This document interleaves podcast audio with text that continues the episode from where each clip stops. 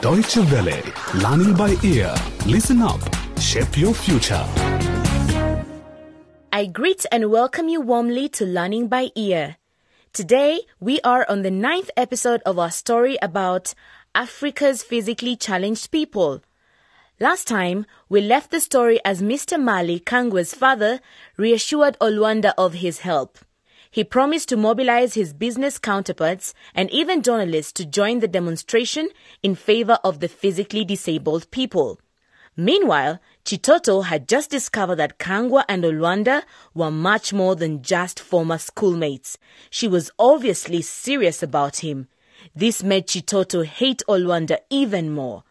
But what about Mrs. Mali? How will she react to that news? Will the rally succeed? Stay tuned to find out in today's episode entitled Making History. We pick up the story in the morning at Olwanda's home.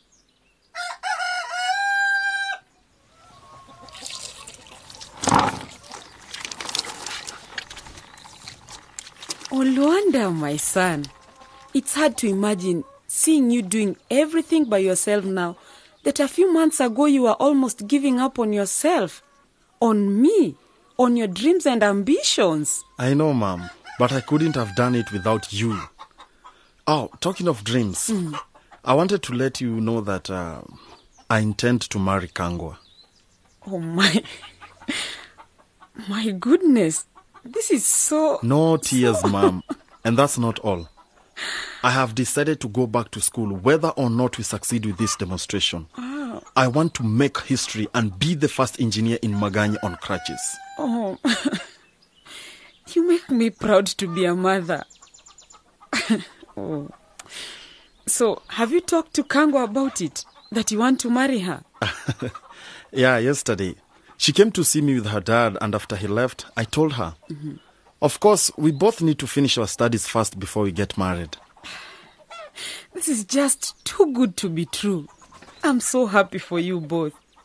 And has she told her parents about it? Uh, she promised to do so this morning before she goes to school, so I bet she's actually telling them right now. Oh my. I'm so happy.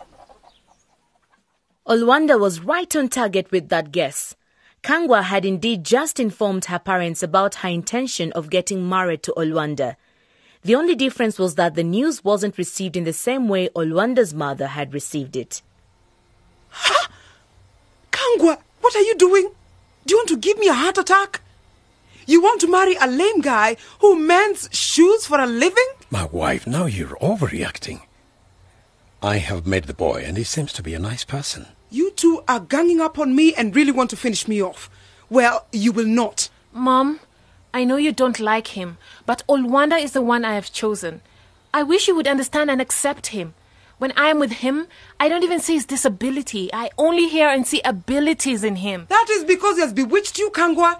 Can't you see all this? The boy is simply after our riches. I can't stand here and listen to any more of this. Not everyone is crazy about riches. Some people just want to make a difference in the lives of others. I have to go to school.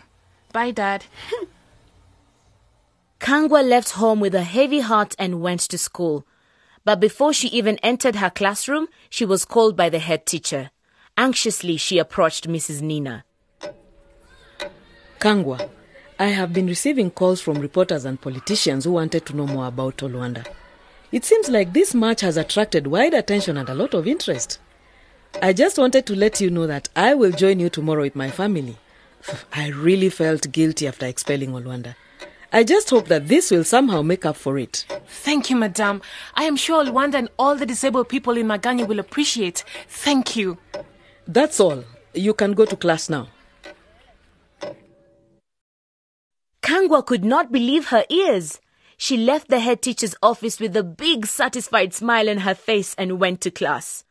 At Maganya's marketplace, the other disabled people led by Wema, the mother of two, were still pestering Gidi on the planned peaceful demonstration that was to take place the following day.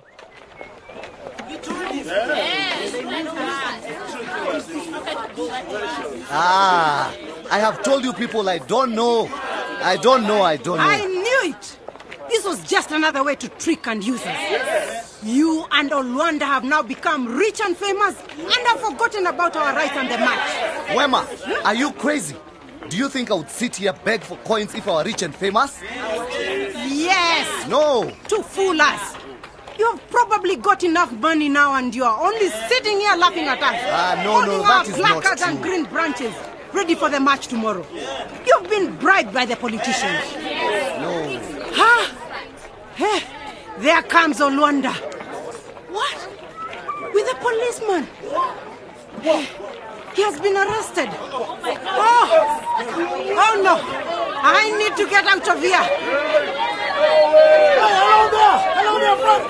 Uh, wait, wait, wait, wait! I have some good news! Hey, hey, relax, relax. Hey, Wema, hey. Listen, people, wait. Relax, hey, relax. That is Inspector Joe from Maganye Police Station. Hello, everybody.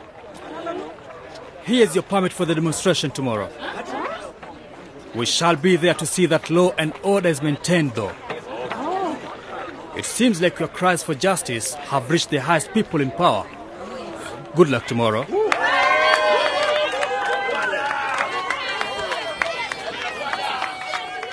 For a moment, Maganye Market was filled with the sounds of happy, cheering disabled people who were united, bonded, and ready for the challenge that lay ahead.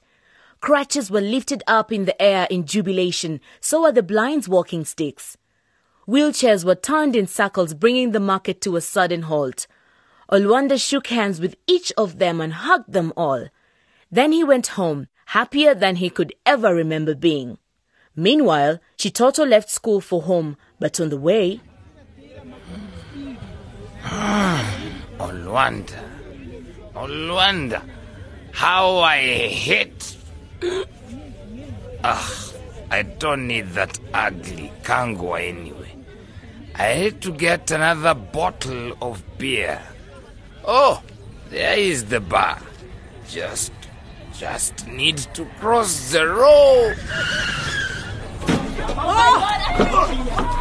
oh Mali, you have crashed into someone. You have killed someone. I didn't see him. I, I swear I didn't see him.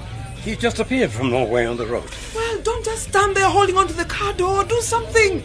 Get me the first aid box from the boot. Quickly. Hey, uh, are you all right? Hello? Is he alive? he smells of alcohol. Yes, he is alive. He's just in shock. Thank God I braked in time. He's just got a few scratches on his legs. A little antiseptic should be enough to treat them. We still need to take him to hospital, though, for a checkup.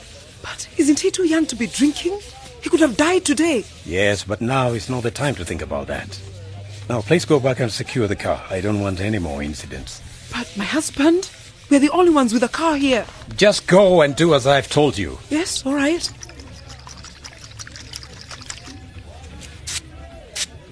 Ah! Ow! What? Where am I? What happened? Boy, you're on earth in Maganye on the road. And you're one lucky boy. I almost ran you over with my car. Do you feel pain anywhere? We need to get you to the hospital. You? You? Who, who are you? Me? Well, I, I will explain that later. How do you feel? I feel dizzy, but fine. Uh, where am I here? Come on now. Let's get you to the hospital. I'll answer all your questions. Mama Kangwa, get in the car.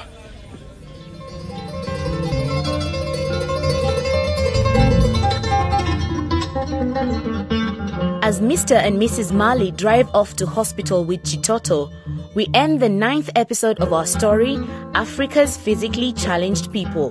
So, is Chitoto actually as fine as he and Mr. Mali think? Or is there more to the near fatal accident? Who will show up for the demonstration and what will be the outcome?